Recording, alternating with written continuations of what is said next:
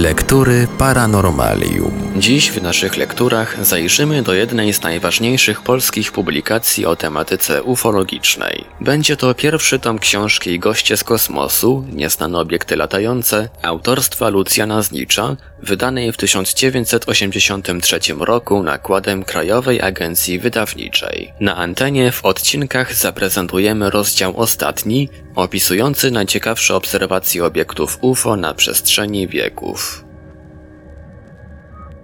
I tak oto doszliśmy ponownie, po raz trzeci zresztą, do roku 1783, roku po którym, cofając się wciąż dalej w głębie historii, możemy spośród informacji o niezwykłych, spotykanych na niebie obiektach spokojnie wyeliminować przynajmniej jeden potencjalny składnik, zbudowany przez człowieka machiny do latania jest stwierdzoną niemożliwością, oświadczył kategorycznie w roku 1781 astronom Lalande, aby człowiek mógł unieść się w powietrze. Również aparaty i maszyny nie mogą rozwiązać w żaden sposób nonsensu latania. Nie wypominajmy mu, że zaledwie dwa lata później twierdzenie to utraciło już całą swą powagę. Lalande opierał się na doświadczeniach całej cywilizacji do jego czasów a wówczas z całą pewnością żaden człowiek w jakim bądź aparacie czy maszynie nie potrafił unieść się w powietrze.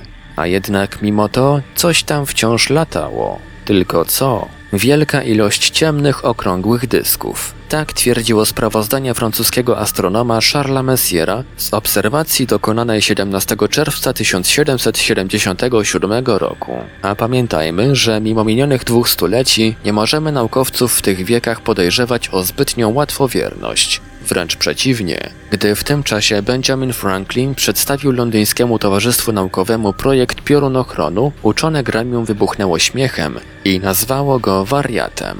Tymczasem w roku 1768 Johann Wolfgang von Goethe stwierdza, że spotkał się z grupą promieniujących istot. 9 sierpnia 1762 roku astronomowie de Rostand i Crost zauważyli olbrzymi przedmiot w kształcie wrzeciona, otoczony rozżarzoną otoczką w chwili, gdy przesuwał się obok tarczy słonecznej. 2 listopada 1761 roku zaś nad alpejskimi szczytami w Szwajcarii przeleciało wiele dużych matowych kul. Bardzo interesującą obserwację zawiera także ręcznie pisana w owych czasach przez burmistrzów miasta Karlsbad, obecnie Karlowe Wary w Czechach, Polca i Daimela, kronika tego miasta.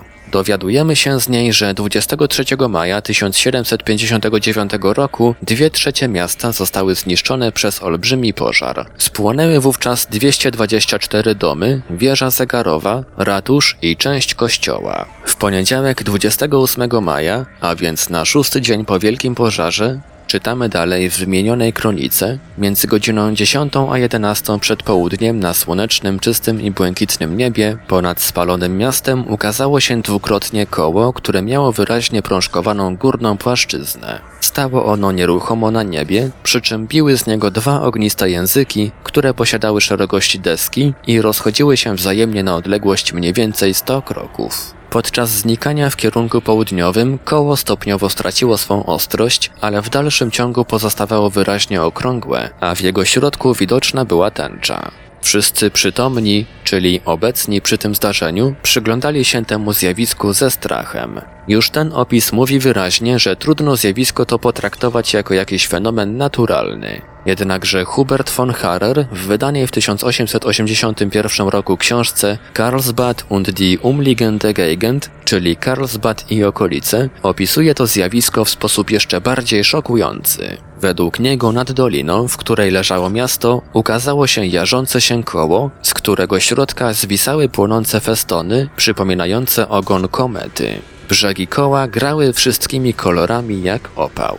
Czy ten opis nie zgadza się niemal co do joty z niezwykłym stojącym meteorytem w kształcie meduzy, który już za naszych czasów, bo 20 września 1977 roku pojawił się nad Pietrozawockiem, a oto dalsze, i w kolejności i w czasie, informacje o dziwnych latających obiektach, raz po raz niepokojących ludzkość poprzez cały wiek XVIII. W roku 1757 obiekty takie zarejestrowane zostały przez jednego z astronomów angielskich. W roku 1749 wydana została przez L.S. Brestorna mapa Harcu, narysowana zresztą przez niego jeszcze w roku 1732, na której znalazł się m.in. rysunek lotu czarownic na sabat, przy czym lot ów przypomina żywcem opis nieznanych obiektów latających według Kenneta Arnolda. Również strona tytułowa pracy biskupa Francisa Hutchinsona Historical Essay Concerning Witchcraft, czyli historyczny esej w sprawie czarnoksięstwa, wydanej w roku 1726,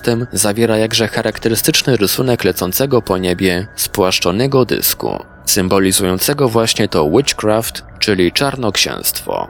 Na dowód zresztą, jak w owych czasach istnienie nieczystych sił było realne, wystarczy przytoczyć fakt, że zaledwie 19 lat przedtem, gdy na rzece Tuldze ukazał się pierwszy statek parowy, został on zdemolowany przez okoliczną ludność jako jeszcze jeden z przejawów czarnej magii. Tymczasem znów trzy lata przedtem, 8 stycznia 1704 roku, przerażenie mieszkańców Anglii spowodowały latające po nocnym niebie dziwne światła. 4 listopada tegoż roku zaś nie mniejsze wrażenie wywołały przelatujące po niebie jakieś jaskrawo świecące obłoki wśród mieszkańców Szwajcarii. Z tego również okresu pochodzi tajemnicza legenda Indian kalifornijskich, mówiąca, podobnie jak Goethe, o spotkaniu przez nich jakichś promieniujących istot człekokształtnych. Co ciekawsze, legenda ta twierdziła, że istoty owe posiadały zdolność paraliżowania Indian za pomocą małej rurki.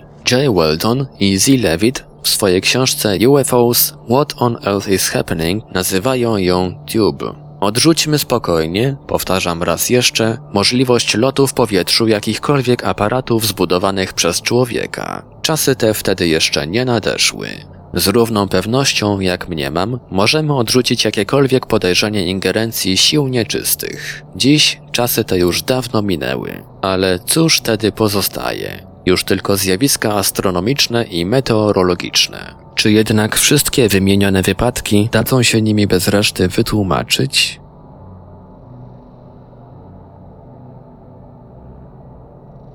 Był to fragment książki Lucjana Znicza Goście z kosmosu, Nieznane obiekty latające, tom pierwszy.